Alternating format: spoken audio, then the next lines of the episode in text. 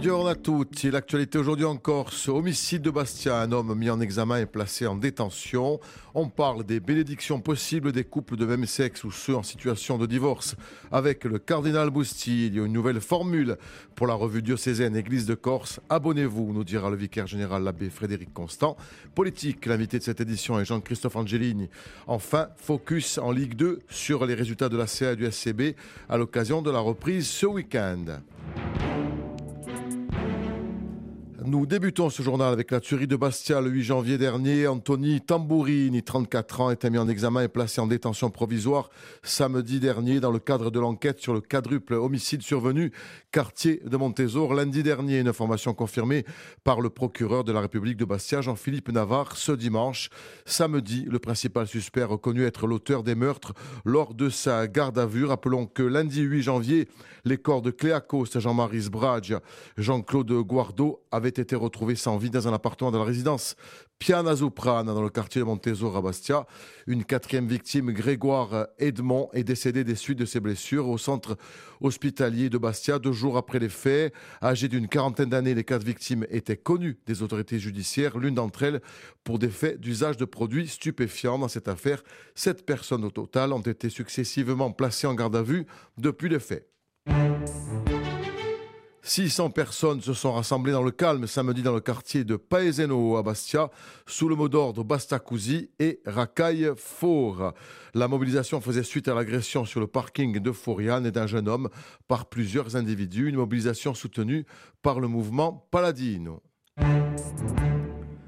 Le cardinal Boustil analyse la déclaration pastorale signée par le pape sur le mariage chrétien en général et sur le sens et l'encadrement possible de bénédiction des couples de même sexe ou ceux en situation de divorce. On l'écoute au micro de Raphaël Lalou pour préciser la portée et le sens de ce document et pour comprendre également comment il s'appliquera, y compris dans le diocèse.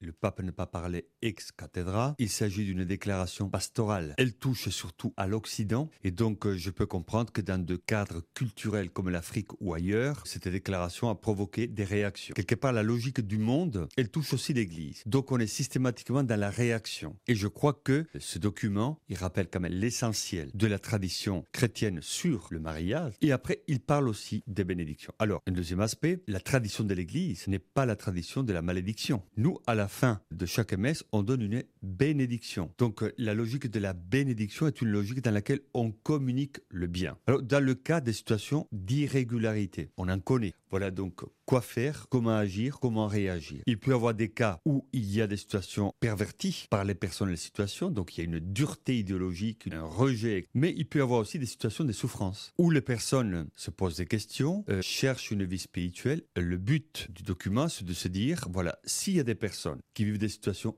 d'irrégularité, ils frappent à la porte de l'Église, comment faire comment les accueillir. Mais on l'a toujours euh, vécu dans le diocèse, même depuis longtemps. Il y a des situations irrégulières, il y a des situations un peu, au moins d'un point de vue canonique, qui arrivent. Et donc c'est au curé, en fonction des personnes, parce qu'il faut connaître les personnes. Donc je pense qu'il faut passer du document aux personnes. Quand un prêtre, qui est un pasteur, a des personnes devant lui, en fonction d'une rencontre, d'un dialogue, il va comprendre s'ils viennent juste pour avoir un droit et pour forcer, ou s'ils viennent parce qu'ils veulent vivre un cheminement spirituel. Donc c'est au curé et au prêtre de nos paroisses d'abord de se dire comment nous pouvons accompagner les personnes. Alors ceux qui sont en situation régulière, qu'ils continuent. Ceux qui ont une vie ou un parcours plus laborieux, comment peut-on les soutenir pour qu'ils qu'ils aillent de l'avant et qu'ils puissent donner le meilleur d'eux-mêmes? Une nouvelle formule pour Église de Corse. Votre revue diocésaine a bénéficié d'un véritable lifting avec une nouvelle équipe de rédaction et toujours plus de proximité. Dans vos boîtes aux lettres ou par mail, si vous préférez la version numérique, vous découvrirez chaque mois l'actualité du diocèse, des articles de fond sur la foi, les traditions en Corse, mais aussi l'édito et l'agenda de notre évêque, le cardinal Boustilhe.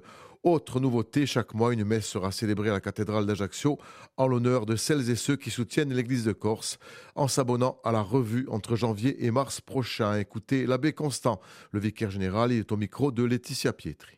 Une nouvelle équipe se met en place autour de la nouvelle économe du diocèse et nous proposons euh, un lifting à cette revue mensuelle que vous pourrez recevoir par poste ou à travers les, réseaux et les moyens de communication. Il y a des forfaits divers qui vous seront proposés. Et la nouveauté, c'est que une fois par mois, une messe sera célébrée à la cathédrale d'Ajaccio pour tous les abonnés d'Église de Corse. C'est une manière aussi de vivre cette communion de prière à travers euh, l'information, euh, les nouvelles et aussi euh, tout ce qui est décidé à travers l'Église de Corse. Mais aussi cette revue est là pour évangéliser, catéchiser, informer le peuple de Dieu. Alors nous lançons un grand appel d'abonnement pour euh, toutes les familles qui sont en Corse et en dehors de la Corse pour avoir ce réseau d'unité, de proximité entre ce que l'Église élabore, construit et surtout cette force d'unir les forces pour l'évangélisation.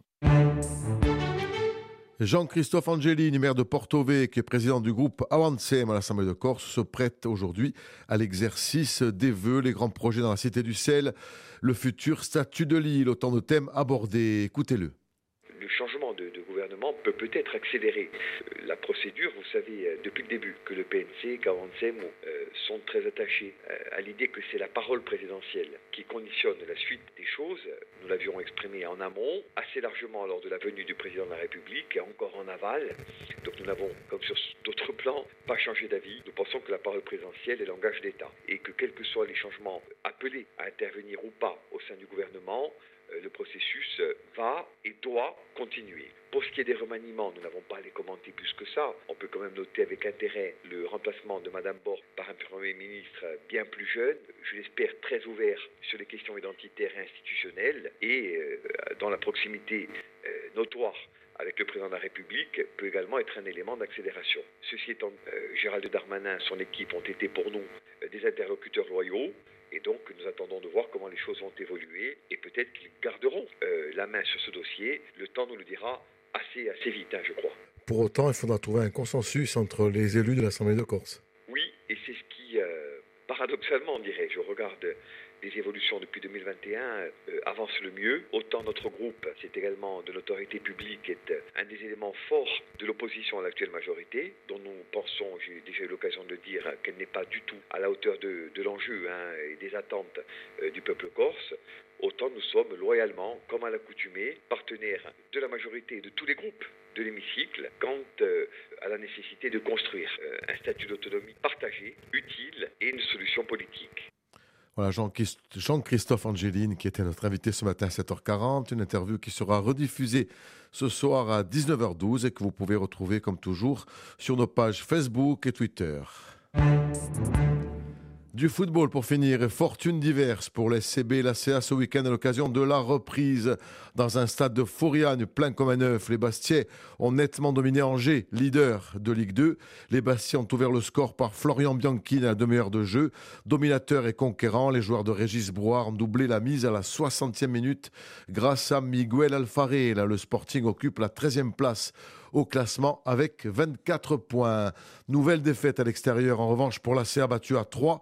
3 buts à 1 des Ajacciens en visage différents en première et en seconde période. L'un séduisant en première mi-temps avec la superbe égalisation de Jacob à la 42e minute après l'ouverture du score troyenne de Rafik Saïd à la 33e minute. Et un deuxième visage plus timoré après la pause avec deux buts troyens, toujours de Saïd à la 46e minute et Bruce à la 71e minute. La CA est 8e au classement avec 30 points à une longueur seulement toutefois du top 5. Prochain rendez-vous, ce sera le 23 janvier. Le Sporting recevra Caen à Fouriane. La CA jouera à Dunkerque. Voilà ce que l'on pouvait dire de l'actualité aujourd'hui. Tout de suite, nous prenons des nouvelles du temps. Un temps de saison couvert sur l'ensemble de l'île ce matin avec quelques éclaircies pardon, éparses, surtout sur la moitié nord.